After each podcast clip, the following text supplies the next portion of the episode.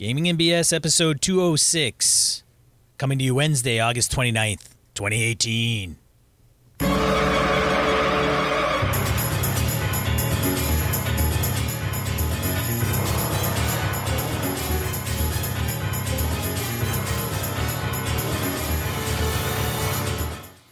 Welcome to Gaming and BS. I'm Sean. And I'm Brett. Welcome to the show. Welcome back, folks. Glad to have you all on board. Who? How you doing, Sean? Doing fantastic, Brett. How are you doing? Not too bad. Not too bad. Not too bad, huh? Yeah. It's hot. It's muggy. I don't like that. I want to be cold.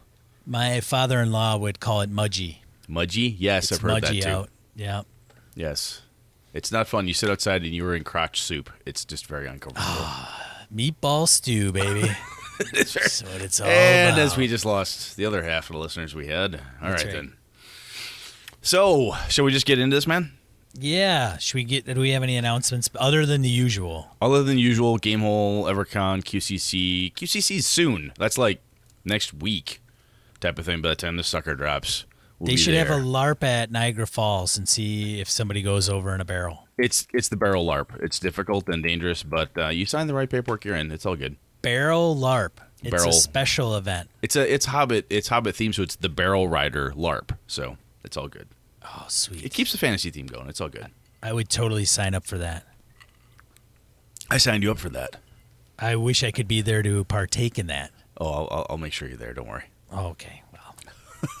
All right then. Arg. All right.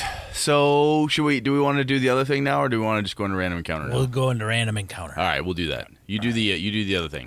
All That right. was, that was quasi mysterious and useless. Random encounter. All right. We got a voicemail from Chris Schorb. awesome. Hey, Brett and Sean, it's Chris Schorb calling in um, in reaction to, I guess this is episode 204. I'm behind by an episode or two, so I think it's episode 204. Wanted to react to Blake Ryan Batman's uh, voicemail, and first of all, I think he's spot on. There's something to me that just feels inherently unfair about the uh, 3d6 right down the line, or even just random rolling uh, compared to a points buy system like like GURPS or Vampire the Masquerade or what have you. Um, there is something to be said about uh, there is something to be said about playing into some of those foibles and and frailties of a character. But some, you know, I'm playing in a D&D campaign where we rolled down the line, and there's a character whose stats were just across the board, except for I think charisma, and he's playing a rogue, and I'm playing a monk, and so charisma doesn't really matter much. But I think charisma is the only place where things are slightly different, where I got a 10 and he got a 9 or something like that. So, um, and like Blake Ryan said, it just it feels doesn't feel as fun. Um, that said, there is a game, uh, and I, I think I tout this game a lot. Maybe not on my voicemail to you guys, but the the Apocalypse Engine games.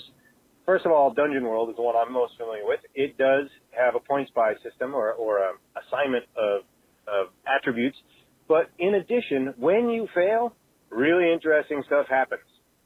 It's not just oh, you rolled a failure. That's it. Your turn's over. Move on to the next guy. No, when you fail, the narrative, the story responds to that failure in a very interesting way. That's that's what makes the the powered by the apocalypse games so great. Uh, at least the ones that I've played. Uh, and in addition, you've got that middle ground where you can fail forward or you can uh, succeed with a cost. That seven and nine roll. So overall, um, I don't know if this is a year of the Brett or year of the Sean, but uh, maybe uh, we'll have a month of the Blake. So that's it. Thanks, guys. Keep up the good work. Love the show. Bye. What do you think about that, Brett? I don't like Dungeon World that much. No, I'm kidding. I'm not a big apocalypse why, world why, guy. Why, Brett? why why don't is wanna- that? Why is 'cause that, I, Brett? I don't want to insult everybody who likes us, Sean. No, But I there- you can have an opinion and base it upon. I do have an opinion. So my my opinion with it is that basically it feels to me very much every time I play it that you either you can't do it, you can kind of do it, you can kind of do a little better, and then finally you get to do it.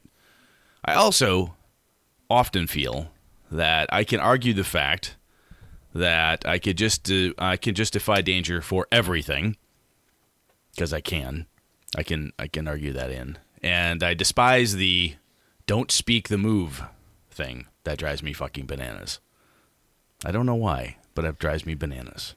Well, I was setting you up, but it wasn't particularly for that angle. Well, that was my thing. Well, I thought your thing would be that you can still narrate a failure. Oh yeah. right? You can still do that in other games, although it's not mes- necessarily a mechanical piece. Yeah, no, I think I think what it's trying to do, what I my experiences with it have been, what it is trying to do, it does very well. I just don't like the way it does it. It doesn't work for me, and I don't know why. I played very little of it, so that means I need to play more of it so I can figure it out. So when Kind of like when the- we had Christian and Ron on a while back, and we were talking about Savage Worlds. I need to play more Savage Worlds to find out if I really like it. Right? I, you can't play a game once and say, "Oh, that game fucking blew." I mean, you got to give it a couple tries. You got to get other game masters, you got other people to do stuff for you. so Brett, Yeah, Sean. I'm going to ask you a question here. Okay. So since since Christian and Ron were on the show, we talked about Savage Worlds. yeah. Have I played How- it since then? How many times have you played since then?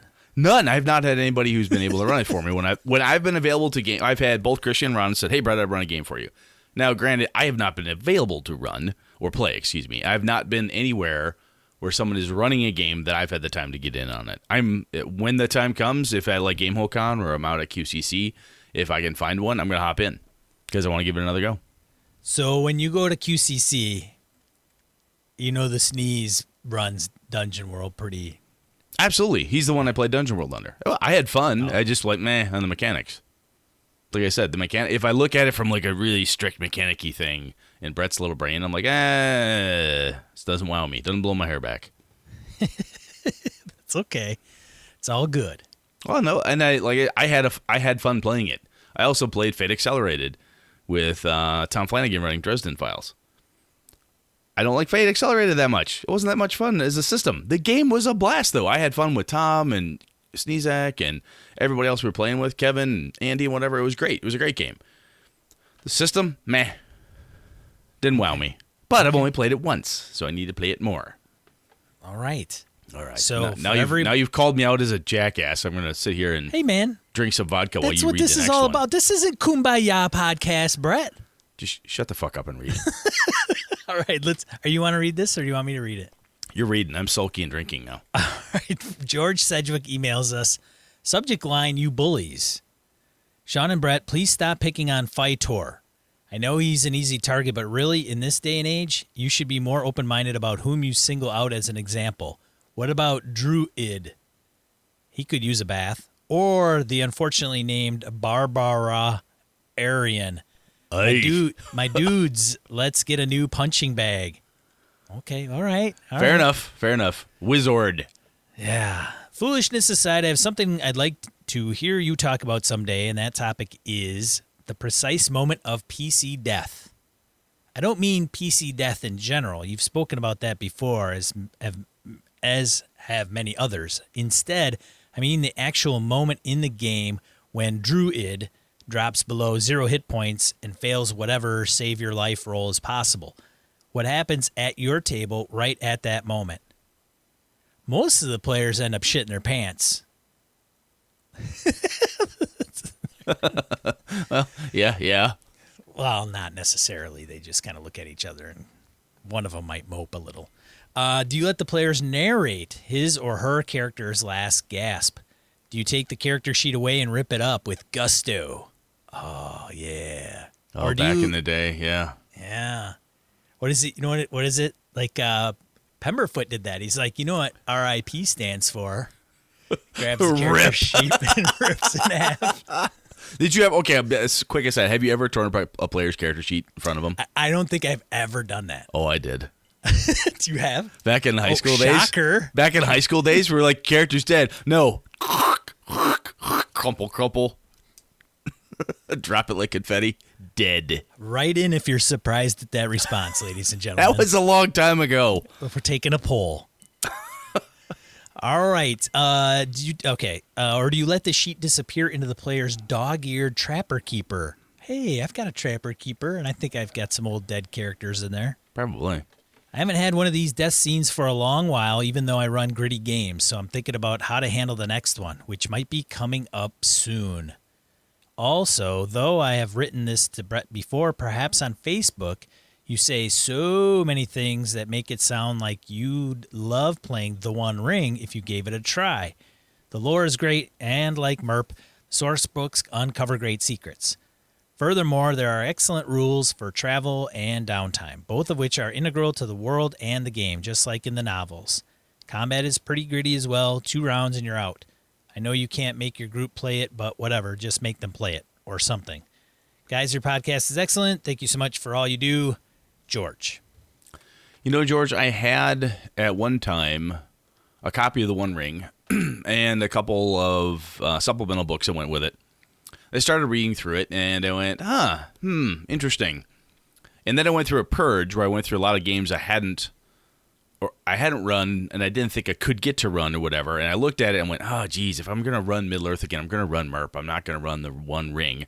And I knew a guy who was like, oh, I'll take that off your hands for X amount. I'm like, done. Made a, made a little bit on it. And I sold it. That said, the game's still out there. It's still obtainable. So I may go back out based on what you're saying here, George, and uh, see if I can't find me a copy of the core rules and give her a read. Why not? If nothing else, the source books, that could be pretty cool. Just for that. Cool. That just for that. Got anything else, Sean? One of the other horrible Brett insights you want to now, now? Guys like Ray Otis and Chris are gonna hate me when they see me because Ray's like a big Dungeon World guy. He's gonna punch me, Dude, th- there are plenty of people that have opinions of games. There's nobody out there that loves every single game they ever play. So it's okay if I don't agree with everyone. It that what is okay, saying? Brett. You Awesome. have you and this platform, you can spew how much you hate all the games that you hate. Well, that's a little harsh, but I just like the fact that people can have opinions that are wrong because that's going to come in handy Right. for the main topic. That's right. Shall we get to that then? Nice, hey, nice segue, Brett. Hey, I try. Holy shit, man! I'm on my A game. Here we go. Let's do this thing.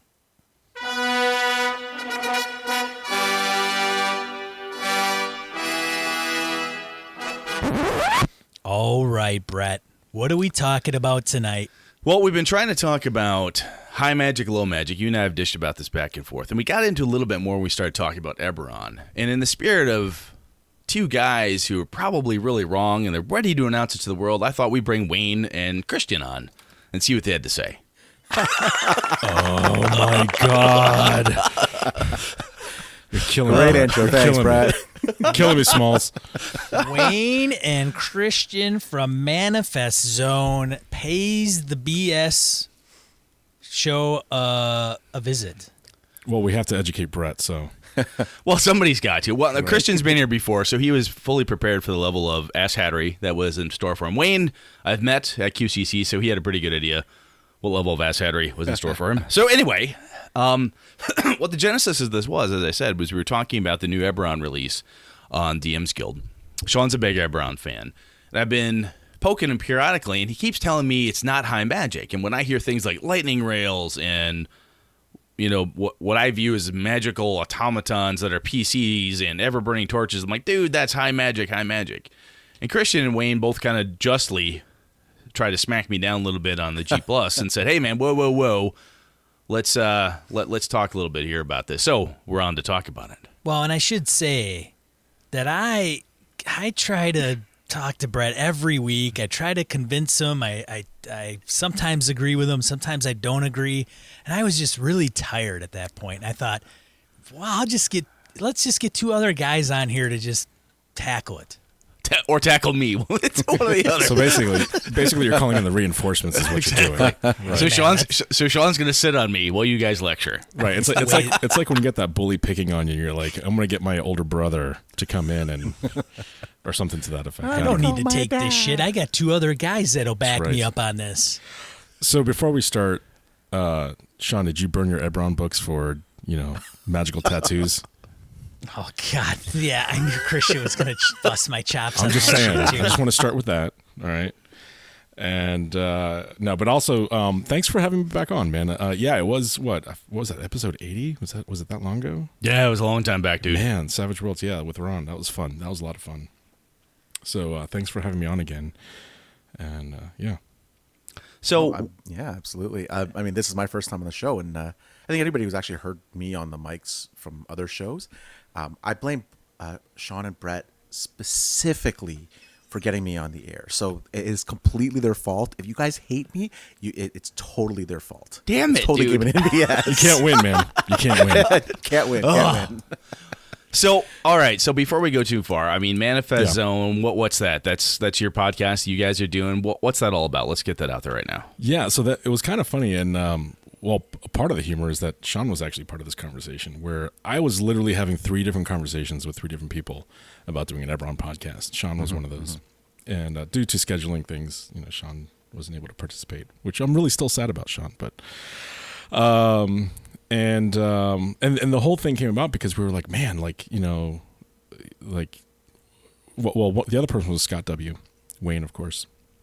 They And, ditched uh, me. They ditched me for the the big guy. Uh, yeah, so we got Keith Baker, which was a, So they, that was they- it was either Sean Kelly or the designer and developer and originator and uh, the man behind the mask. to be Uh, fair, to be fair, is when Sean said, "Hey, I don't think I'm going to be able to, you know, make it work schedule wise," and I said, "You know what? You know, I've I've corresponded with Keith in the past. Let me just, on a whim, let me just see if he's interested." And sure enough, he was like, "Yeah, you know, I'm interested. I love talking about Eberron." So, uh, and then the scheduling worked out well because he's like, "I can only do it once a month." I'm like, "That's okay. I can only do it once a month too." So.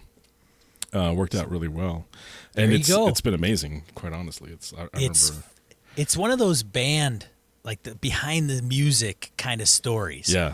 Like Sean Kelly, fifth Beatle, didn't make it, left an opening for Keith Baker to join Manifest Zone. I mean, you know, So Right. Wayne, if I heard correctly, though, you were never uh, about Sean getting on the show. You were kind of pushing Sean off. Is that cor- is that true? Truth Well, be I told, we mean- all were. I, I mean, yeah, I mean, it, it, when when when uh, when Christian was like, you know what, should, should we invite you know Sean or Keith Baker and you know Scott and I looked at each other, and went, Fuck that guy. you know, it's a, it's a really really tough decision. I love you, Um, Wayne.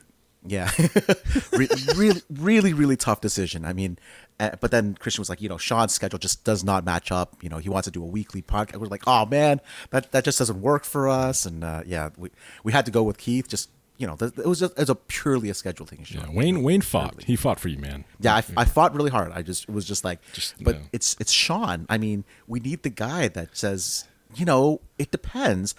Every third sentence, you need you need that guy on the show. Right? That's right. Hey, hey, I, I bought your latest product, Wayne. It's it's already done, buddy. nice. Oh, okay, okay. All right, so uh, yeah, Checks uh, in the mail. So, and, So- and, and the reason why we thought of it, by the way, was that um, there were a lot of people who were trying to make Eberron work in 5e, and what we were seeing around was was one there was there was a gap, there was a lack of information about Eberron, but two also that people we we saw in our opinions, of course, is, you know we're humble people, but in our opinions, we felt like people just kind of weren't really getting Eberron. Um, to some extent. And so just the way they interpret things, like, you know, if I see Warforged being presented as like programmed robots with gears and stuff, I'm I'm gonna like I'm gonna flip a table, man. It's, that's like my, one of my big pet peeves. But um, but also the idea that it's like you know steampunk or magic punk or something to that effect. It's like stop putting punk in everything, please, dear God. It's not anything punk. It's just D and D, you know, in a logical taken to a logical um, sort of place, I guess. Well, I'll tell you what then. So I said, you know, Sean and I got our little very brief back and forth. I said, ah, it's high magic, says Brad. No, says Sean. Fuck you. Blah, blah, blah. We said, ah, whatever. Done. What piece of that, and Christian, we'll start with you, but what, what was your gut reaction to when I or anybody says, oh, it's high magic, obviously, because of lightning rails, Warforged, blah, blah, blah. What is your gut reaction when someone says Eberron is a high magic setting?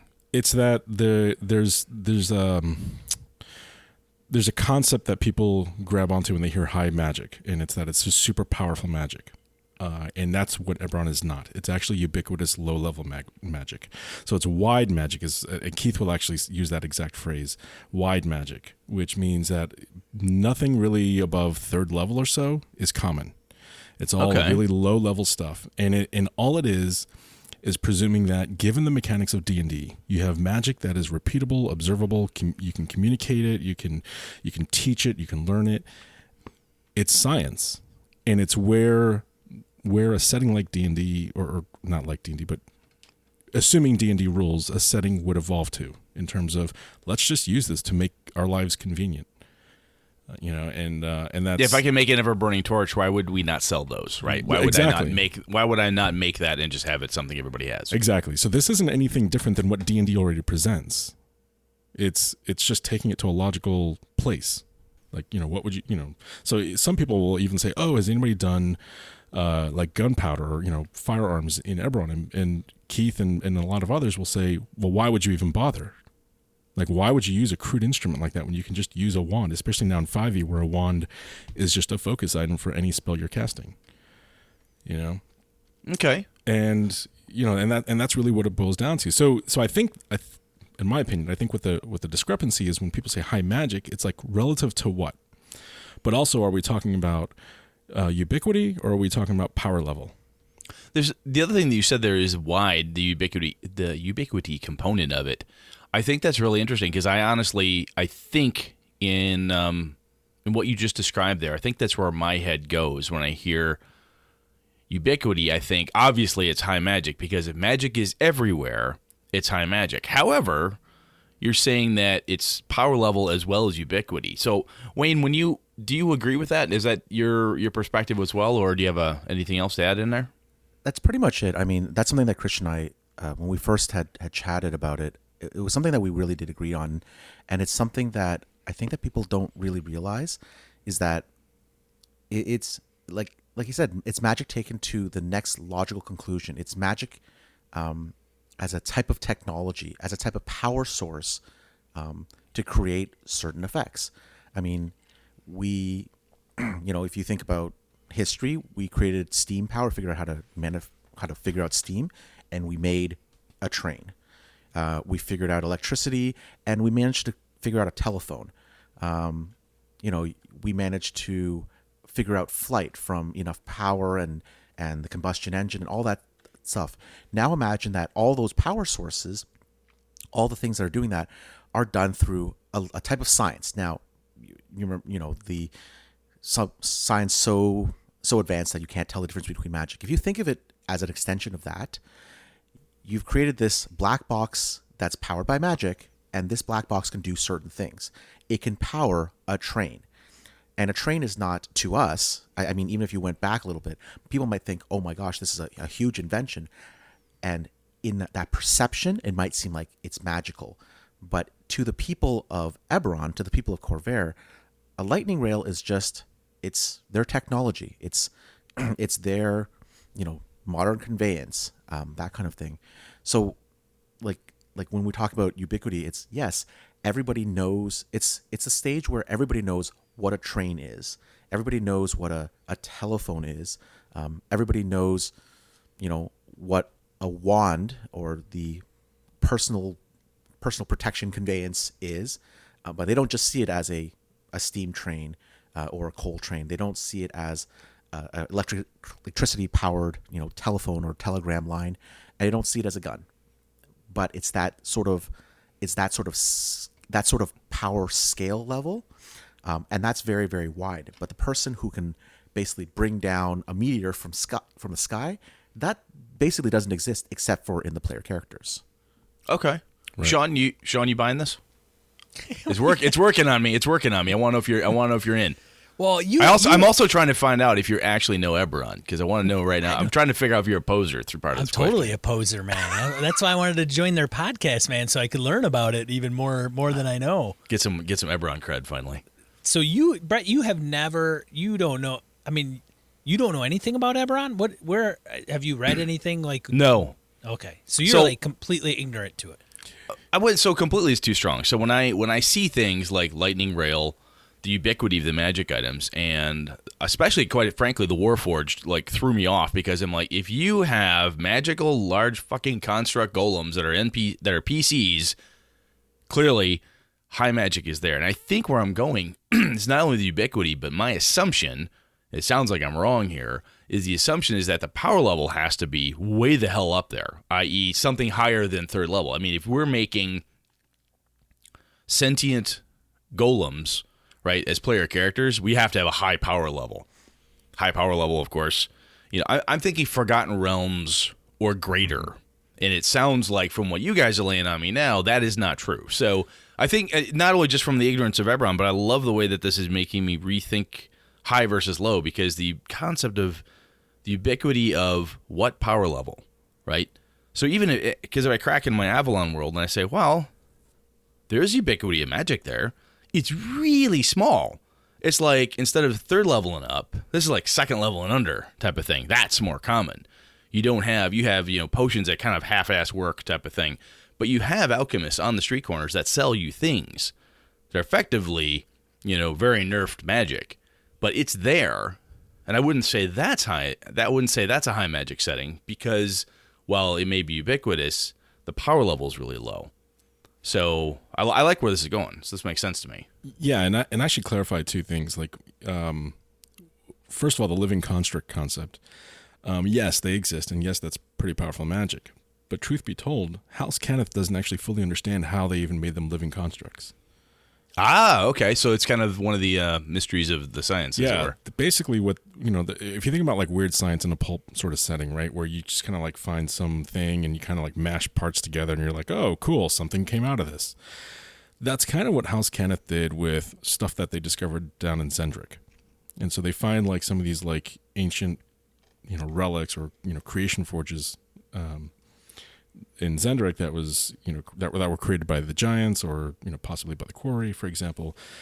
They they borrow some of that technology, they bring it over, and basically it was you know it was one particular uh, member of House Cannith, uh, Aaron d'Cannith, who was able to take the Warforged concept that his father made and grant it sentience through some of the stuff that he found, right? Whatever whatever it was. But there's never they never really understood what made them living exactly. It just worked and then they just duplicated it. Um, so I think that's that's one important thing. This isn't like anybody also can go and just create a living construct, right? This okay. Is, this is like this very specific technology that can only be used by somebody with the mark of making.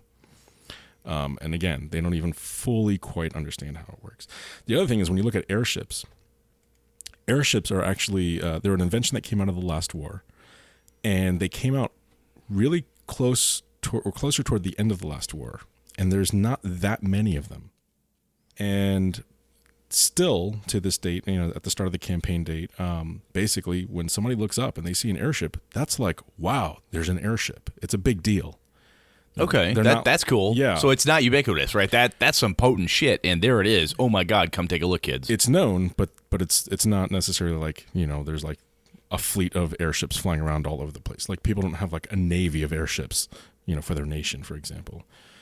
So, but but it okay. is it is known, and it's it's you know when you look up in this you know city, uh, let's say if you're in Sharn City of Towers and you look up and you see an airship flying overhead, you're like, wow, hey, look at that airship. You know, it's it's it's uh it's still a wonder. You know. So with the Warforged being you know kind of that crazy ass wonder of magic that happens happens to be a player character race, how many of them are there across across the land? I mean, are they common, or when you see one, are there like five?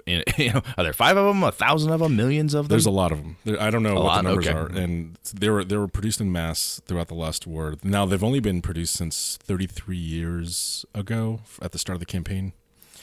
Okay. Um, so the oldest one you're going to have is only 33. You know, at, if, if it's still alive, and um, you know the the there there are a lot of them um, and they're distributed. You got to remember that these were like almost whole units that they would produce and sell to a nation. Um, like tanks, basically, right? Yeah, or just you know, like foot soldiers, you know, foot soldiers, or soldiers yep. that they put on the front lines. Yeah, and um, you know, but the other thing to keep in mind is that at the at the when the Treaty of Thronehold was signed, one of the stipulations was that uh, House Cannith had to shut down all their creation forges and no more Warforged could be produced. So, as a Warforged, as a player character, we, we actually have an episode about this. By the way, Brett, if you want to learn about Eberron, well, I, there's this, this amazing is, this is, podcast called. I heard about it. I heard about yeah. it. No, this is this is my this is my itty bitty primer to see if it's. This is cool though. I didn't. So the other thing that, that Sean has thrown at me is he said it's kind of.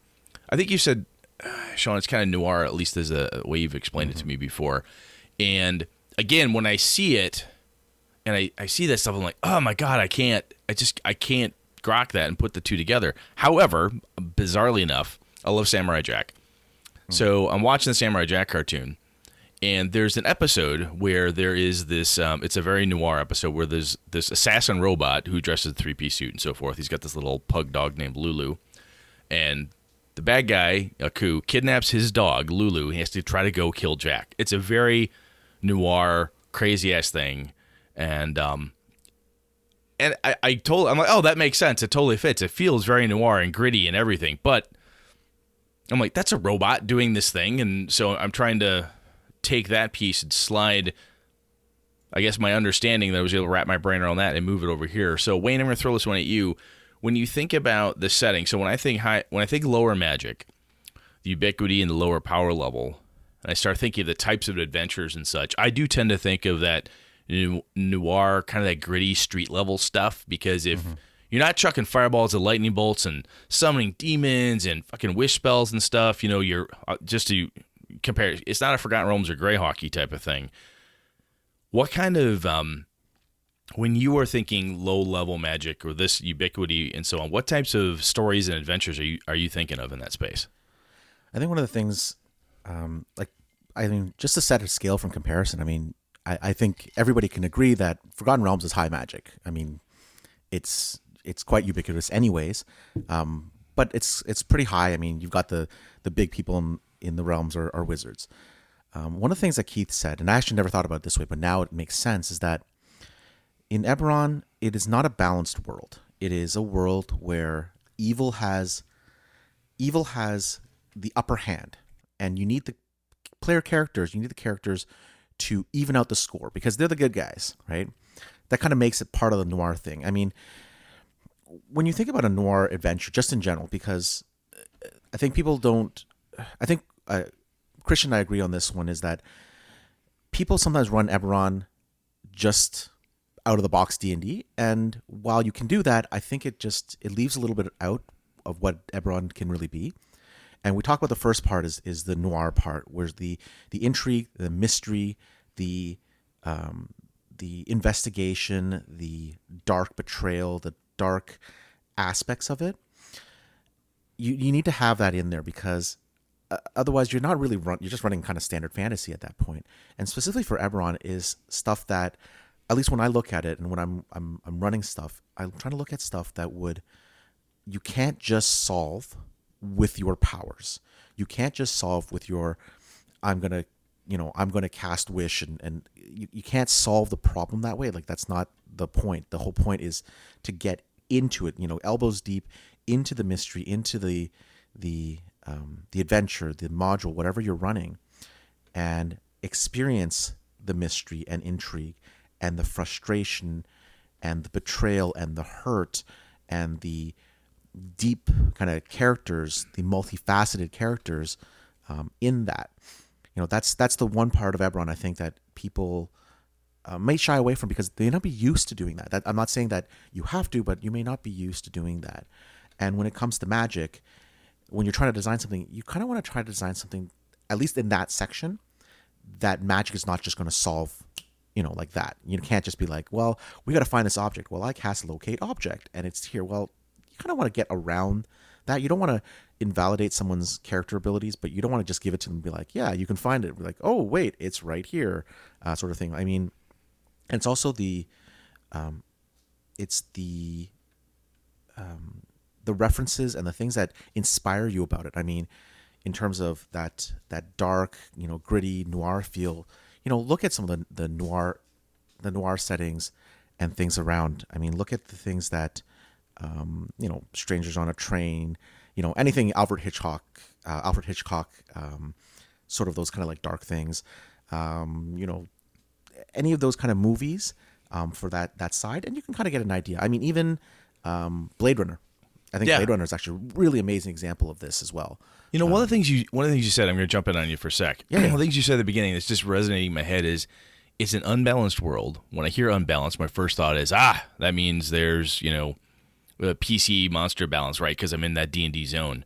But when you take it to what you said, is that I, I think you're kind of quoting quoting our founder here on this one is um, saying, "Hey, evil has the upper hand," and that is to me a very that's one way to make it so that you know the ubiquity, the power levels tend to be down. You don't have, you know, the bad guy may have the extra MacGuffin. He may be able to hide the thing so your locate object won't work because he's the bad guy. You know, he has the thing or she's got that thing because they're evil.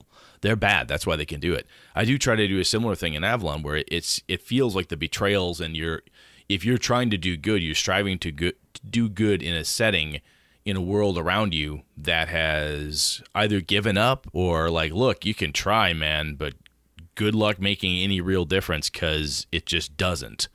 You know that mm-hmm. type of feeling where evil has the upper hand, and that's that's interesting when you think about kind of a low magic setting with a, a ubiquitous level of magic of some sort because we're talking fantasy here, but you've dropped the power level. Oh, and on top of that, the bad guys have the upper hand because it's that's where the, the scales have tipped on you. I like that idea. Yeah, and, and I think it's worth clarifying too that I think what Wayne means, and Wayne, feel free to jump in on this, but I think what Wayne means by evil has the upper hand is that there are there are really great, powerful evils lurking sort of in the shower uh, shadows in the showers. That's that's that's, a different it's problem. creepy. no, they're, kinda, I don't want to play with you guys anymore. they're, no, they're, they're lurking in the shadows. There, there's these overlords uh, that are trapped under um, in uh, under Khyber or in Khyber.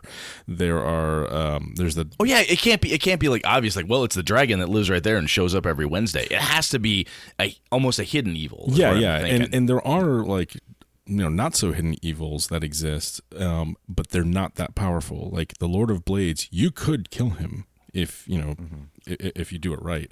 Um, but the other interesting thing about Eberron if you read the original Eb- Eberron campaign setting and I, I can't recall if the 4e book does this as well as the pcs level up so too should the bad guys.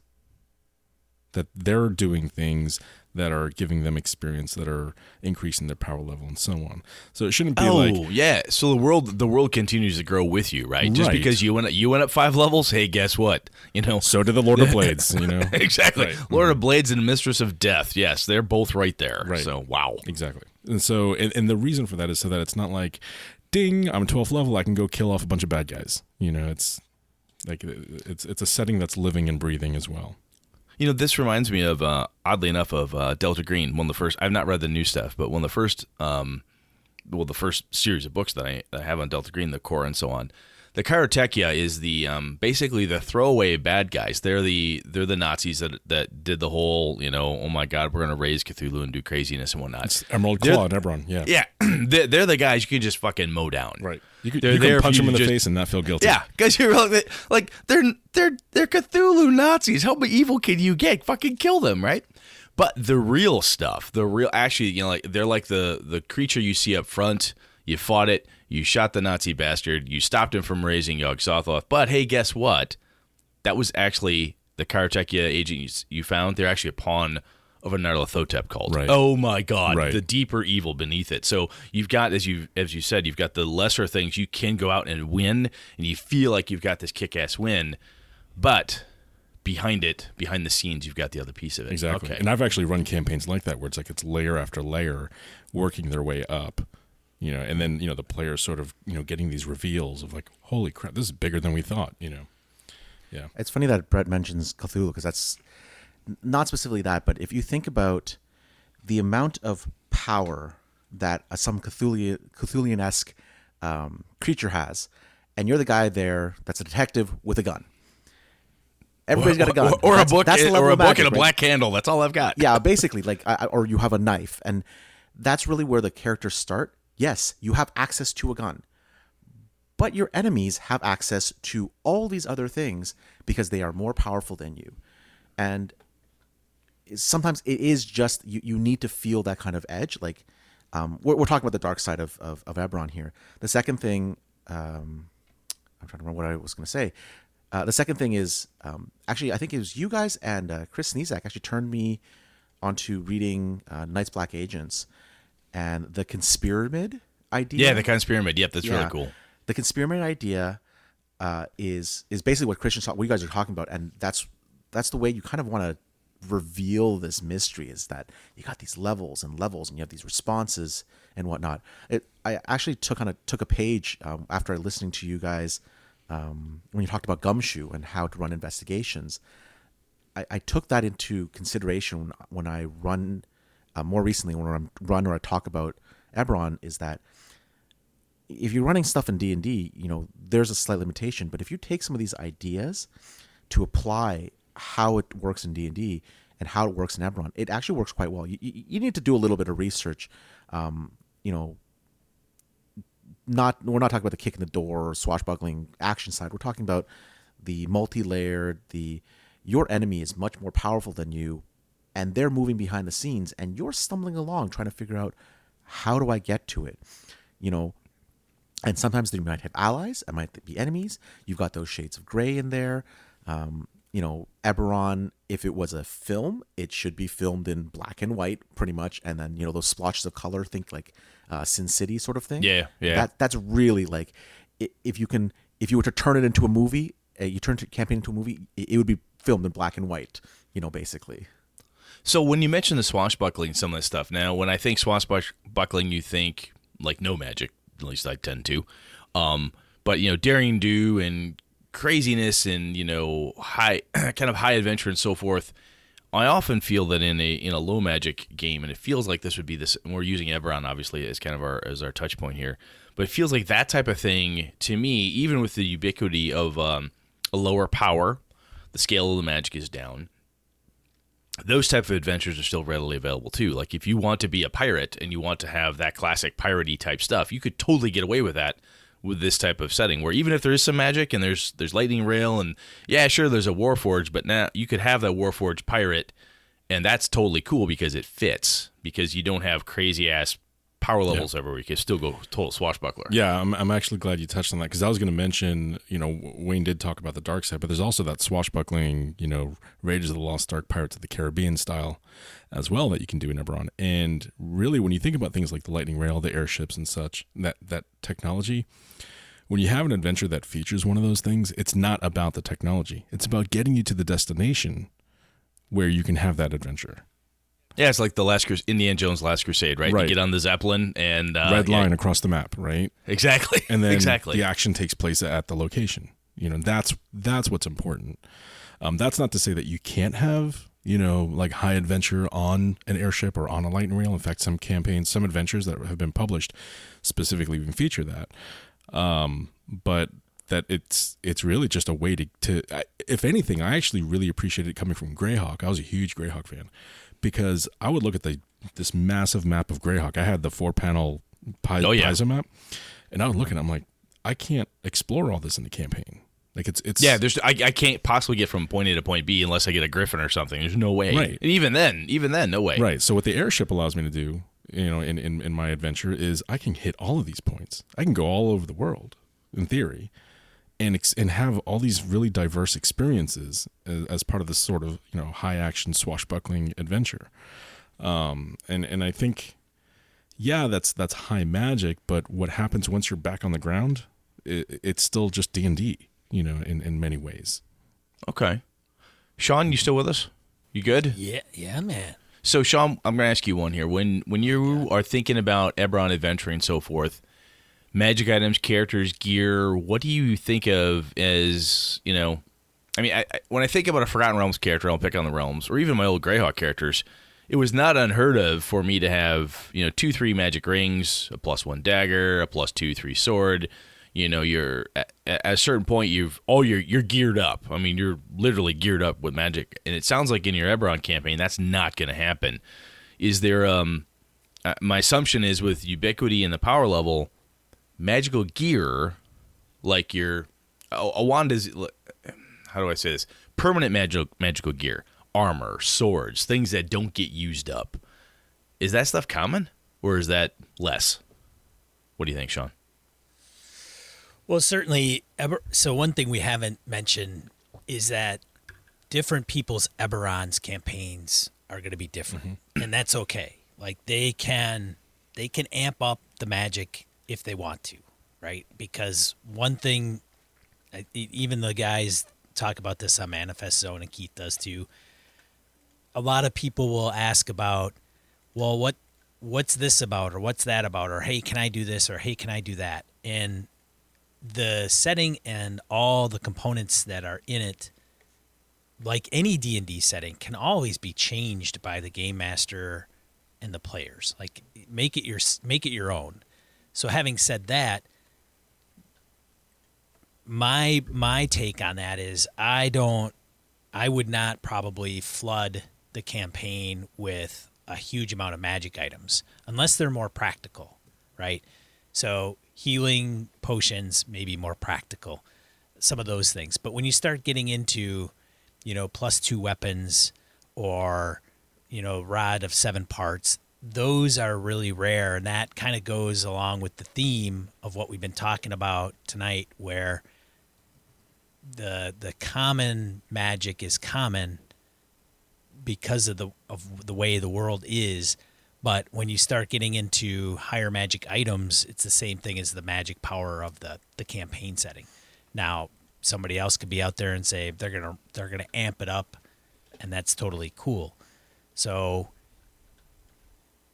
i think i would use it in a more moderate approach So even if we took the Eberron piece of it out, in a low magic setting, with this type of ubiquity, with a low level power, you would you would moderate or kind of lessen the gear, right? A plus one breastplate's gonna be pretty fucking cool. Not that common. You know, a plus two sword, not gonna have a lot of those laying around, is what I'm hearing you say. Right. Unless unless of course I was running an adventure where some of those things may be necessary in order to achieve what's needed. So maybe they're up Well, against yeah, I- a yeah, but baddie the, that the, needs the it, right? impact of finding such a thing is go, is this is one of the beautiful things to me about a low about a low magic environment. I mean, if we're running, and you know the three of us are playing, and Sean's like, "All right, you find this thing." We identify. We're like, "Oh my god, it's a plus two sword." I'm assuming you know. Wayne Christian, I look at each other like, uh, oh, f- what? Where's this from? How did we find? Oh my God, what's the story behind this thing? My assumption is that it's a big damn deal. Christian, am I right there? Yeah, I mean, I, so I, I think there's there's a couple things that we have to consider too, and it's addition of D and D, um, or even just what system you're using if it's not D and D. I was gonna bug you about that because I know you also did uh, a Savage Worlds retcon for this thing too. So, like in three three five or third edition in general, magic items were really important. You had to have magic items in order to get past like damage reduction, for example. oh hell yeah, yeah. I mean, in Yeah. three oh three five Pathfinder, no gear, you fucked. Yeah, I mean yeah, that's just how it happens. Now I think Same in fourth. Yeah, same and fourth, right? So I I think, and Wayne, you might know more. You might be able to speak more to this than I. Um, I think in fifth edition, they've mitigated that somewhat. Um, and I would say, like having run it in Savage Worlds, Savage Worlds magic items are not that important. You don't need that much, you know, in terms of magic items. So in my Eberron in Savage Worlds, people are not walking around with you know plus one fighting, plus one damage, you know, long swords. Um, and if you do have one, it's a big deal. That plus one goes a lot farther than in, like, say, in D and D, for example. Wayne, if I'm right, I, I, I think I'd agree with you. In five E, uh, I know Sean's running running it right now, and I've, I'm playing plenty of it. So there's, yeah, I would agree with that with Christian's statement that we don't have as much reliance on gear. Gear is really wicked cool, but the way the classes are built right now, I really don't need the gear as much. Yeah, so specifically for let's talk about 5e for a sec. I mean, D&D in general, 5th edition, uh, magic items are not required. Um, you don't have to give them out. They are a complete bonus. Your character classes and whatnot are built on the fact that you don't necessarily need them. Like they're not required to play the game. Correct. Um, now that said, it means people might have to play the game a little differently. Like if you have a, a game that has basically no magic items, there might be some different things. I mean, uh, having a, a fighter or something like that that doesn't have a magic weapon, um, damage reduction or damage immunity uh, might come into might come into this thing, and and you're looking at different things here. But um, in specifically talking about Eberron, um, and we're gonna I'm gonna step away from three and fourth because uh, they had a system. So in third edition and fourth edition, they had a system whereas you would purchase or you'd be able to purchase magic items because they had a cost. Um, you knew how much it cost, and you knew how to upgrade or purchase one if you get the chance to. In fifth edition, until more recently, there was no cost for magic items. There was a rarity. There was it was a common, uncommon, rare, very rare, or uh, legendary item, um, and that was it. Like those are the those are your rarities, but it wouldn't give you a cost. It, it would give you something approximate. You can kind of take a guess at it. I, I think with Eberron, what it would introduce, um, and the way that I have looked at it is that it you can now sort of cost out some of the earlier items. A common or an uncommon item, and maybe even a rare item, might have almost a standardized cost because they would have the ability to make them more efficiently or make them more uh, available. So now you could maybe maybe get a common item. Um, you know, other than a potion of healing, you could get maybe a common item or even even an uncommon item. If you kind of stretched it, you'd be able to find those. Uh, you sorry, you'd be able to purchase those with with gold or or with favors or whatnot. But the stuff at higher levels would start sort of disappearing because there is there was no call for making magic items that powerful. Um, because you could not you know you couldn't arm everybody with a plus one sword you couldn't arm arm your whole thing but you maybe you could arm all your commanders with something power more a little more powerful the stuff that was more powerful than that was not cost effective maybe for House Cannith to create. So nobody was going to be like, I want a plus three sword or I want a Vorpal blade. Well, no one's going to make that for you because you're one person and a fireball is going to drop your second level ass, sort of thing, right? Fair enough. and and and something from third edition and fourth edition that people know is that the non-player characters, the NPCs, um, are not the same as PCs. They're not like, you know, except for your villains and and the people are supposed to level up with you. The prince is still a noble. You know, three hit dice, four hit dice. When you're 15th level, he's still a three to hit dice noble. His power comes from politics. He didn't go out adventuring with the rest of you guys. And same with with magic items. You may go find a crypt, and you might find something. Uh, you might find a long lost sword, and it might be powerful, but no one else is kind of creating those. And that's that's one of those things that you know everybody might have a gun. That means everybody might have a common wand, or everybody might have. You know, those wand slingers might be able to have like that kind of special wand, maybe costing you know a few paychecks to do not all of them, or not very few of them, are going to have a wand of the war mage plus two or plus three. You know, those things are impossibly rare, even though it says quote unquote very rare. You know, those things are extremely rare because no one's making those. Well, yeah, and there's no. And to be yeah, fair, there's like, nothing there. like a wand is just an arcane focus in five E. yeah. That's it. Like True. it's nothing. Well, I mean, the, well, there's magic. There's magic wands too. You can find. There's gear. Oh, yeah, yeah, yeah, Wand yeah. of wonders and all that crap. Yeah, but I mean, but in the sense like like Keith Baker wrote about wand slingers and Wayfinder's Guide, and all he's saying is like anybody could be a, a, a wand slinger. Oh, got Yeah. it. Okay.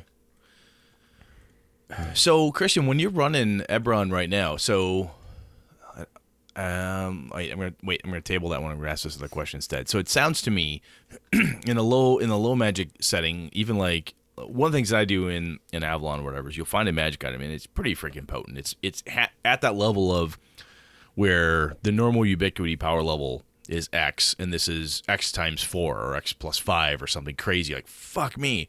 It's like a focal point of the thing, the story, the adventure, that that component. It, it's it's a big it's a big damn deal. It's the it's the um, Maltese Falcon, if you will. So it feels like that's the same type of thing we're talking about here, right? When you have one of the draws to a low magic environment is when you find something that's got oomph to it. Well, what I think we're saying here, if I boil it down, is that that oomph makes it really fucking cool, and it's usually named, it's important, and there's a reason for it to be here. It's not just laying around. Right, and and in fact, uh, like in Savage Worlds, for example, that's actually Clint Black, who's the Core Rules brand manager for Savage Worlds. He'll, uh, if you point at something in the Fantasy Companion where they have like all these magic items, he's like, if you have a magic item, it better be a named thing, because in Savage Worlds, magic is, you know, again, it's very powerful for what it grants, and you know, it shouldn't just be a plus one sword. It should be like you know the sword of blah blah blah, you know, whatever it might be, some legendary thing. Um, now the the other thing I, I wanted to touch on though is like, you know, I, I wanted to ask you, Brett. I'm, I'm going to ask you for a question actually. Damn it! Um, when you looked at third edition D and D, did you see that as high magic, like just the base core rules? the base core rules. Yeah. Were you like, oh, this is high magic, or I didn't see high magic. I saw it is oh my god, this is crazy overpowered. because feats fucking what? I mean the Well, that, that's the that's like the- cla- like character abilities, but I mean like as far as like the, the magic spells and the presence of magic items or the presence of, of magic in, in in the D and D assumed world. No, it didn't really bother me. Honestly, it wasn't until fifth edition they started to tear into that because when I run, I run the game the way I'm going to run the game. When I run D and I run D and D the way I do, and if I want to give out magic items, I give them out or whatever. And if you have a monster you can't defeat because you don't have the plus one sword and the weapon, you know, or excuse me, the damage reduction's too great, you better fucking Better run, run away. away. Yeah, yeah. Yeah, so it never it the way I run it. This is where I know people people give me shit for this. Is I basically game master over certain things. Like, look, this is the setting. This is the way it works. Go for it. And I've not run, I've not run a setting that's had a high magic feel to it. I've not run a Forgotten Realm setting in a very very long time, or anything like that. I've um, even when I ran Greyhawk in third edition, it didn't feel crazy powerful to me because it was the guys were cleaning out uh, the Grand Duchy of Geoff after the Giants took over. So it was it was just a different type of feel. Okay, so so here's something that's interesting. I don't I don't know if you're aware of this, or maybe you are. Eberron was developed and designed assuming 3E mechanics were in the world. Oh, okay. So, you know, for example, the original, the, the way um, lycanthropes were represented in terms of like the lycanthropic purge and stuff, that was based on how lycanthropy spread in third third edition rules 3.0, which changed Yeah. in 3.5. So they had to kind of figure a way out of, out of that um, because they were developing Eberron while, you know, 3.5 was coming out. But a lot of the things in Eberron are all assuming the, the mechanics of Dungeons and Dragons third edition exist in the world. Hence the repeatable, observable, etc. regarding magic.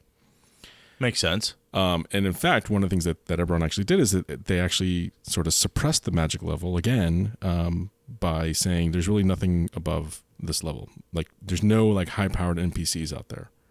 You know, the, the heroes, the PCs are the heroes of the world. They're the ones that should be the powerful ones in the world. So Interesting. I like that. yeah. So I guess, and, and the point I'm trying to make is that, you know, if if if you're assuming that D and D itself is not necessarily high powered, you would you would have to, you know, by I guess what is that associative property, um, presume that Eberron is not necessarily high powered magic. Well, that's that's a good point because I mean, if it's based, that's interesting. This is where you know if you choose a rule set that to fit your setting, which is what most of us try to do. Like, hey, I want to run this setting. I'm trying to find a rule set either of my own design or variation, blah blah blah, that that fits it, that makes it really work. Um, I think that's one of the reasons why when things translate from three to four and four to five, people want to make sure they keep the flavor and don't lose it when you because when when the core rule like D and D changes how whether magic items are assume that you have X number of them or assume that you don't have any of them or hey you don't even need those damn things or whatever it is.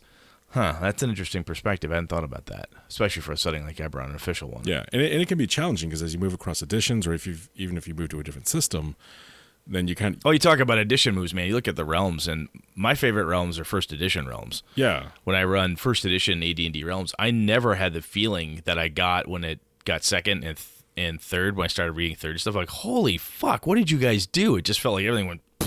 It just got bigger and Oh bigger yeah, and crazier. I mean, I, I struggled with Greyhawk because it had so much legacy stuff from older editions in terms of like, and again, assuming mechanics from older editions that events you know occurred and took place and so on that don't really make sense in like say third edition for example like and they're, and they're minor Yeah. things but you're just like it's it makes it kind of tricky to reconcile Yeah, it does. I mean, I remember realms going from first to second. Total tangent here, folks. Um, and then there were no half orcs, and bards were a class, and it, it was just no assassins anymore. It was and those were core things in first Right. edition that were just gone, and there was no such thing back back in the day, kids, as a prestige class. It just didn't fucking exist. You had to wait for Splatbook Hell to land before you could Right. find all that crap. So just to look around the realms and go, so what happened to all the illusionists? right because that's not really a thing Exactly. anymore. Where where where'd they go? Where's the half orcs? They just die? What fuck? You know? Yeah, it got yeah. weird. yeah it gets weird it gets weird and Excuse me. so so I guess you know again thinking about D and D like you know it's we we're saying that it's not high magic. It's definitely not low magic per se. It can be depending on what you do as a GM, but I think default D and D, at least for the sake of, of the conversation around D and D, would really be sort of middle magic, right? Like Yeah.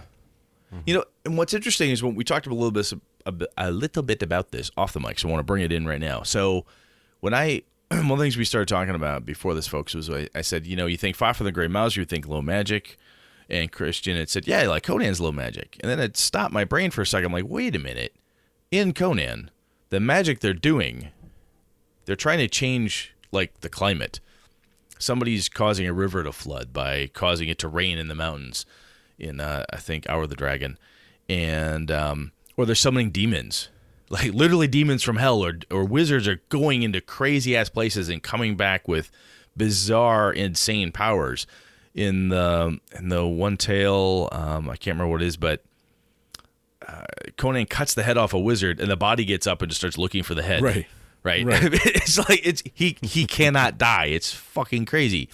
And then you look at even the Grey Mouser. There are points when Fafhrd and the Mouser go from Nehwon to Earth. They're basically in the Mediterranean area, and then where they encounter a gentleman. I think he speaks German, and he's riding on a dragon. And they plane they literally plane hop, and there's big crazy ass magic that happens. It doesn't But those are- happen often. yeah, those are exceptions, right? They're that's Yes, like, this I is think- story driven, like uh, you know, like amazing. You know, it, it's the stuff. It's why we read those books, right? It's it's like wow, this this amazing, powerful, magical thing just happened to them, and now they have to deal with it. This isn't something like you're walking down the street and there's like you know wand slingers all over the place. Yeah, I mean, in that case, it's the ubiquity fact, right? The ubiquity meaning the fact of appearing anywhere Right. and being very common, right? So it's not common. So you like, motherfucker, dude, just summon a demon, and that's when Conan f- freaks Mm-hmm. out, which is crazy because Conan finds like guys that summon demons every two weeks, apparently, according Yeah, to stories. exactly. Every, he can't, he can't slay a dead cat without somebody, you know, summoning another and, demon. and most him. magic users are also very evil. In uh, Fafhrd and Grey Mouser, Hmm. it's a little bit different um, because you have you know the Grey Mouser himself, and Well, White- even then, White- though, he he basically kind of got black magic, killed his girlfriend's, Right, you know, dad, and then you've got Ningauble, the Seven Eyes, and Sheelba. They're not nice people. It gets creepy. Yeah. I mean, but even look at Greyhawk, right? You had the Rain of Colorless Fire at one point, which is Oh, yeah, yeah. The epic level. Like that's probably even beyond epic level in D and D terms. Yeah, that was the Baklunish and the Flan, if I'm right. Uh, or the Suloise, the Sul- yeah. yeah, yeah. Yep. and yeah, yeah. um, you know, so and now it's a big blasted desert beyond the uh, beyond the exactly. mountains. So you know, you have that that concept of like that level of magic exists. It's just not happening every day. You know, but um, It's it's in yeah okay Yeah, and, and you know, in Eberron we have you know that we had the day of mourning. Cyre, an entire nation, was is now just a wasteland. You know, Mm-hmm. so So is the is the is the low level aspect of it the everything we've talked about is that what draws I guess the three of you is that because that's what's drawing me to it right now. It makes me want to go grab a book and, and read this thing. Is that the draw for you guys because you prefer it over the higher level stuff? You're you're bigger, crazier. Everybody's got a plus two blade, um, or, or what? Is that the draw for you because of because of that, or is it just um just a palate cleanser? You you like it as much as you like anything else? well for me, um, what actually drew me to Eberron was the the idea of Raiders of the Lost Ark meets Maltese Falcon meets Lord of the Rings. Um, I love films like The Mummy, The Mummy Returns, Van Helsing, you know, Raiders of the Lost Ark, like those those high action, over the top, you know, swashbuckling type things. And I used to actually play Greyhawk trying to do that. Okay. And you know, and always felt like it felt it felt kind of short in some ways. Um, it- it- and and there was just something about Eberron that you know you had the exotic locations, you had the ease of traveling. That was the big one. Being able to explore all these locations more easily than say in Greyhawk. If I start in the city of Greyhawk near the Nyr Dyv, I'm like, how the hell am I going to get down to like you know, like the jungles in the south? You know, it's going to take trekking for months, if not years, to get there. You know, or Yep. take a ship. Or, Roll for know, random yeah, encounter. Exactly. exactly. Um, but as far as magic, um, yeah, I did also like the fact that there's not, you know, the Elminsters, you know, walking around the world, uh, showing up the PCs. The PCs are the Elminsters. You know, and that's that to me is a very empowering thing from a, a storytelling, you know, perspective. It's it's uh, you know the, the the PCs are the hope for the world. You know, Very cool. Wayne, what do you think? No, I definitely agree with that one. I think one of the first things I picked up when I saw the third edition book was that um, it was the characters are the heroes. You know, you you know you looked at you kind of looked at the the non-player characters. You know, they're like they're low level. They don't have that much power. Uh, most of the time, they're not even you know third edition. They're they're not even character classes. They're like an expert, or they're a noble, or they're you know an adept. Like they, they don't have a lot of power that was a big thing was that you got to be the hero um, you know when, when we started playing it we didn't you know hopefully matured a little bit more but we didn't play as much of the dark uh, the darker aspects the dark fantasy aspects. We really loved the swashbuckling thing. I mean um, the you know jumping off you know even almost like superhero like like when you get to the higher level stuff it's just the the fun stuff that instead of looking at the best option, you just kind of do whatever's kind of in, interesting. you could basically say like the- I'm Batman and it works. Yeah, exactly. Like you, you literally you do the superhero landing, you know, in Sharn, the rain's coming down, and everybody freaks out because they're about to try to mug that person. You know, um, the other part was the technol, the magic as technology. I thought that was that was in, incredibly different. You know, instead of you know Elminster or Mordenkainen or Bigby holding all the power in their hands and keeping magic, you know, suppressed or whatnot someone figured out how to use magic as a power source and as a technology. And they created these things that are very fantastic very magical. But if you think you like if you took the logical step of like you know what we have something that has practically an unlimited power source and you just study hard enough you could learn it here's what would happen. You would create a magical sentient construct you would create a train you would create a telephone or a telegraph uh, technically a telegraph i guess um, you would create magical light, you know, everywhere. Um, you'd create, I I mean, you'd create a moving land battleship city that basically goes from patrols the border. You know, Breland has like three or four of them that basically. I may be wrong about the number, so don't to- quote me. But you know, you have these gigantic city uh, things that basically roll on their wheels and and, and float Is back it, and forth. is it Argonth? The There's one active and one deactivated. And I think there's a third one. yeah. I- I- Anyway, I'm yeah. gonna have to look this one up. Argon, Ar- No, Argonth it. is the Yeah. is the active one that travels the borders of Breland. Yeah, and and I loved Warforged. I love the fact that you could have this blank, almost a blank slate soldier, someone fully grown, but might have the ideas and personality of a child, and all they know is raise my fist, bring it down on someone's head, raise my fist, bring it down on someone's head. Um, and I loved that. I love the blank slate. I love that the power, of course, that was really cool. But to be able to just step in and be like, you know what, I get to, I get to come out of that. And the last thing was the, the last war. Last war only ended a few years ago, and now all of a sudden you are in a new. You are in a post-war environment, like literally post, just post-war environment. What does it feel like? Yeah, it's you not have it- this. It's not even peace either. It's it was Yeah, yeah. just a treaty. It's um, ceasefire, Ceasefire, environment, yeah. right? Yeah, and every, Huh. like, and that's a, you got so much stuff to hang your hat on in Eberron.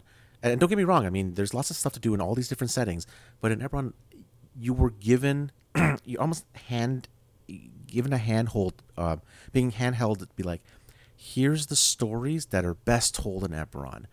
The, the post-war story, the coming home story, the the noir, the the inquisitive, the the whatever, the I'm going to go into the jungles and explore. The Yeah. I'm going to do. We the could Indiana seriously have Jones well, what could- is it? What is it? What is it to be life? Right? I mean, if you're Yeah. doing Warforged, you've got the whole Exactly, classic. What is it? oh, to be absolutely, human? yeah. If you we, want. and uh, or even like if you want to do cosmic horror, that's there too.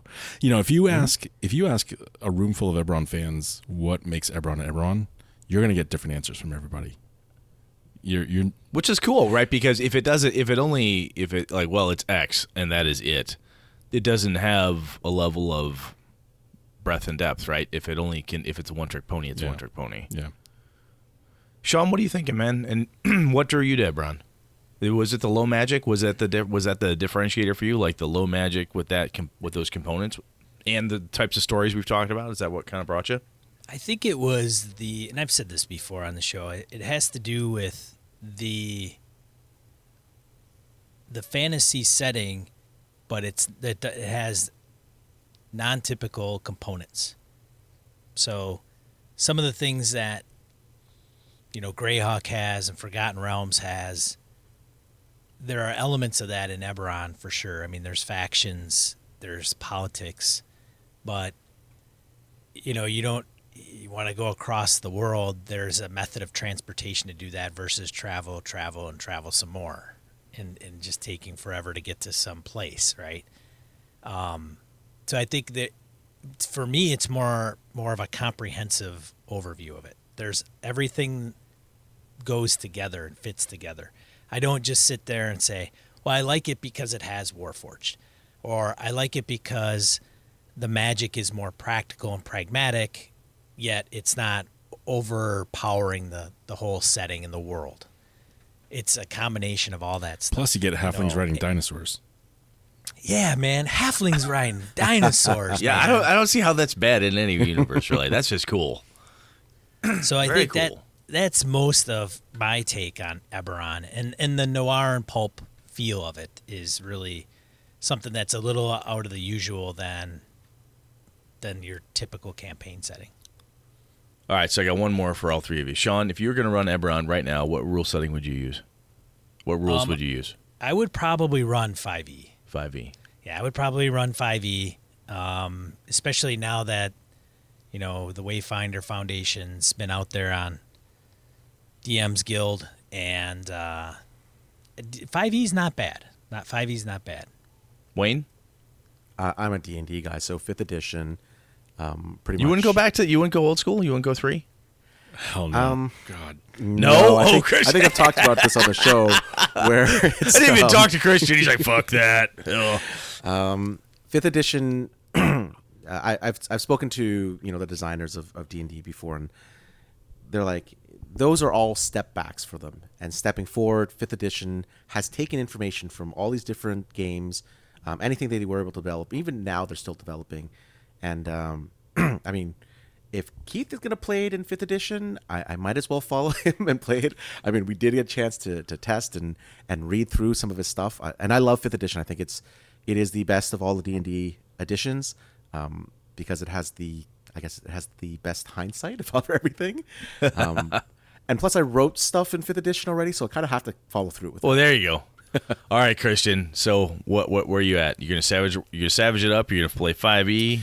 You obviously aren't playing three O because you don't have the spine for it. Yeah, no, uh, I mean, and, and I cut my teeth on on three zero three five. Um, it, I, I went to Savage Worlds off of three five because I just got burned down on three five. It was just too much. It was it was really hard to prep sometimes.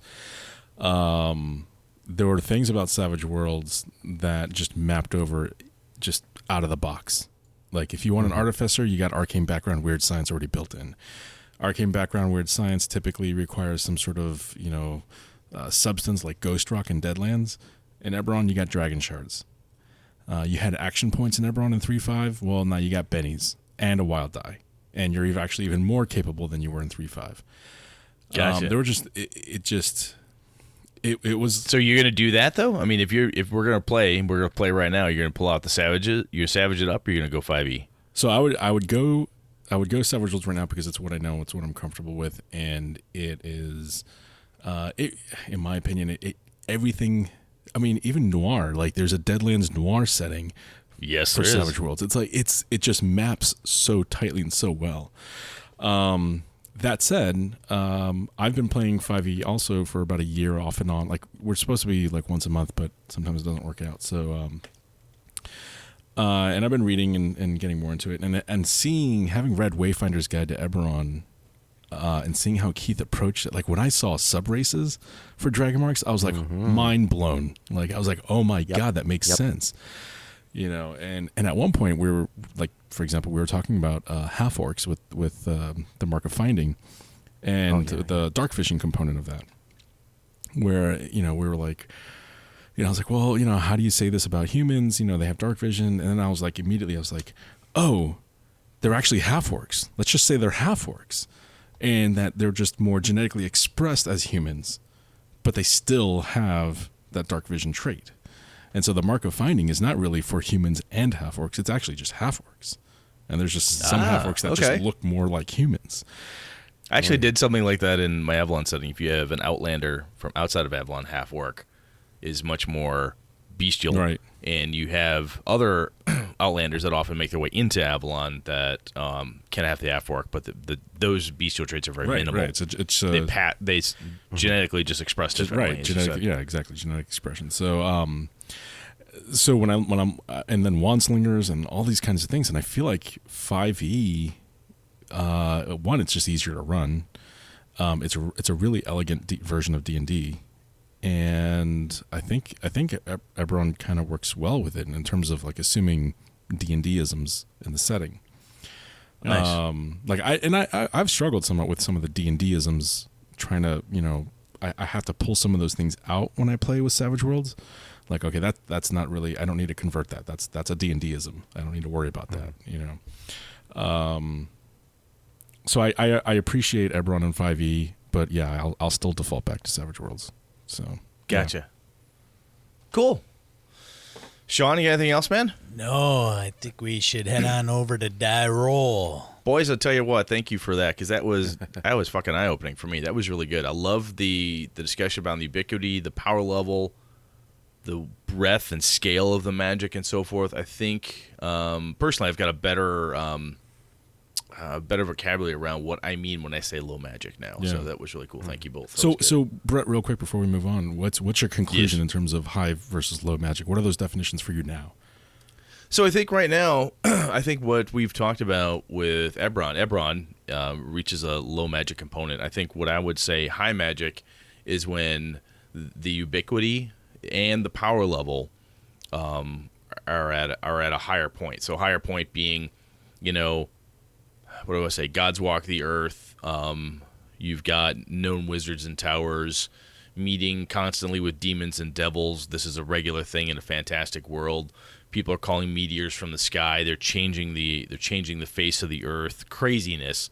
If you've ever played World of Darkness back in the old days, if you read Mummy for Christ's sake, that's high end magic. Even Mage back in the day. So I would think that the lower magic, the stuff I like, is very much like what we just talked about with Eberron, where it exists because we need to have it. Um, the power level is low. It is more character driven than gear driven type of adventuring. And the stories are basically, again, around the characters overcoming odds and becoming heroes. And when there is a really cool, powerful thing, it's a focal point. So that's that's my off the top of my head how I would say I it. like it. Cool. Thanks, Yeah, man. man. Shall we, Sean? Yeah. Yeah. Come on, man. I can hit this damn button. Do that. Jesus. It's, Right. it's, a, it's a touchpad and you can't hit the button. 206 I hate episodes when in, that and you can't happens. get this right. Yeah. I cannot, man. Keeps everybody on their toes. All right, die roll. I'm out. Uh, I'm out. You boys are in. All right, Brett doesn't have any this week. I uh, hammed it up a little bit. So few I've got. I'll start off, and then Wayne and Christian have one or two themselves. Hand Handbooker Helper. Do you guys see this Handbooker mm-hmm. Helper? It's a new show by Critical Role that they're going to go over rules and helps old and new players. And the first show starts August 29th, 2018 looks interesting. I think I don't know if Mercer's going to be hosting that and I going over that. I saw his but- name associated with it. Um, Yeah. You know, it, it's funny when I see things like that.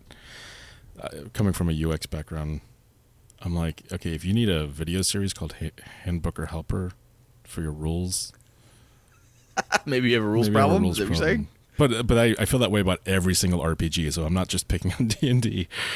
You know, Savage Worlds. Even it's like we get we see the same questions come up over and over again on forums and social media. It's like, Right. oh my god, you know.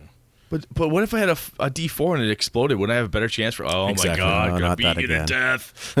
Like, just shoot me in the Uh, face with a hammer. f- Yeah, go ahead. Sorry. Nine flying ships battle maps for your Eberron campaign from Cosmic Cartographer. So if you want to check out Eberron and you want battle maps of flying ships to use in your campaign. There's uh, nine of them that you can choose from, which are pretty handy.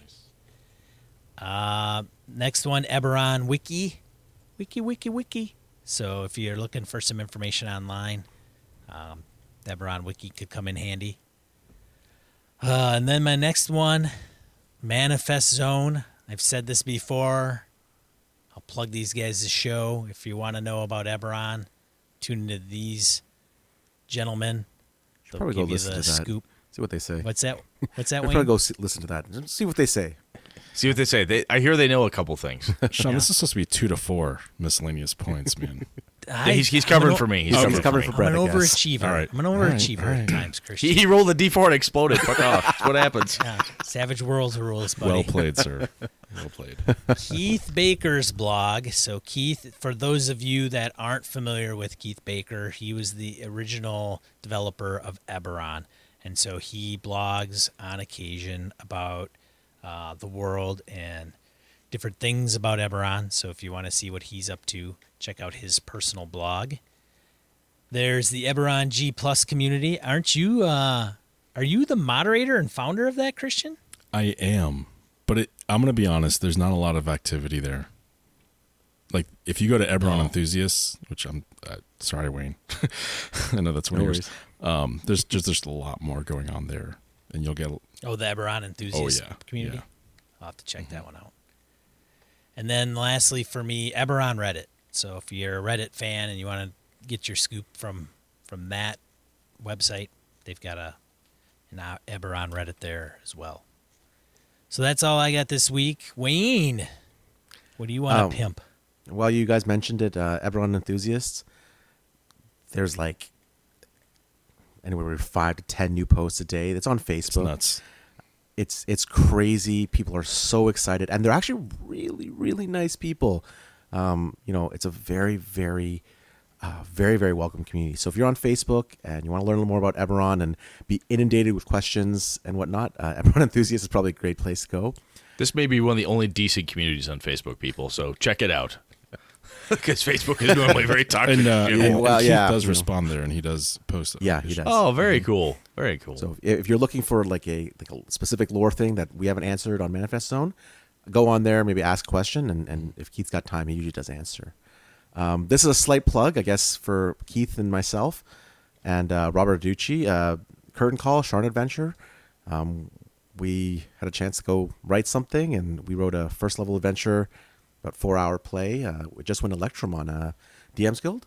So, you know, if you want to go check it out, you know, be very happy. I would be very happy for you to do that, and uh, please leave us a review. Um, we're Well done. Well done. I, I, I really want to see some people like what they thought about it. Um, you know, especially we we we really wanted to get this out, and, and there was a there was ask for it in the community. If there's one thing you're going to Yeah. buy other than Wayfinder's Guide to Eberron, it's Curtain Call.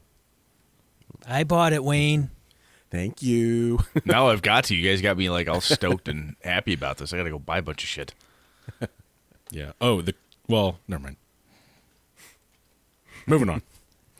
Go ahead, Christian. All right, You're I'm up, Christian. All right, so um, you know, one of the things I've I've found interesting with the release of Wayfinder's Guide to Eberron and, and 5e, 5e brought in a lot of returning players of D&D as well as a lot of new players to D&D, and so there's there's a lot of people who are just new to Eberron as a whole, and so I wanted to provide a link to my my my thing is going to be the Eberron archives from 3.5 this is like a ton of article con you know just great content about how to think about Eberron, some mechanical stuff, and so on. Um, starting with the gearing up for Eberron articles that came out before Eberron was released. Eberron uh, was it uh, Under the Glass, which is sort of a here's how you look at Eberron differently from regular D and D, and then the Dragon Shards articles, which I don't even know how many there are, which are just you know sort of additional details about the setting that you didn't get in the book. And so uh, I wanted to put that out there because I don't think a lot of people know that that exists.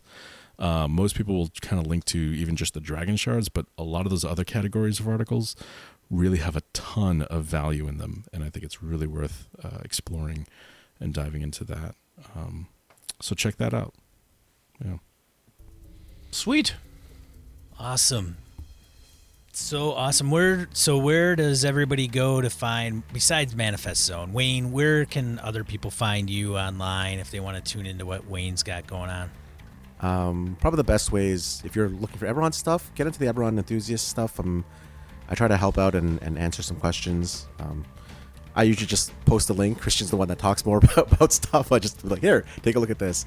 Um, otherwise, you know, I've got a Manifest the podcast. I do another podcast about Dark Sun uh, called Bones on Obsidian.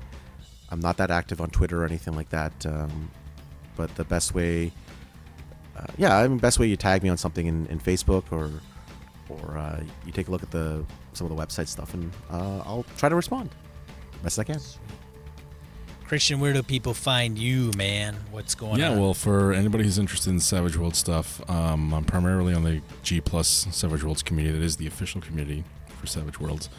Uh, the Eberron enthusiasts have been hanging out a lot there recently for obvious reasons, um, as well as on the uh, Facebook official Savage Worlds community. I, hang, I kind of loiter there a little bit.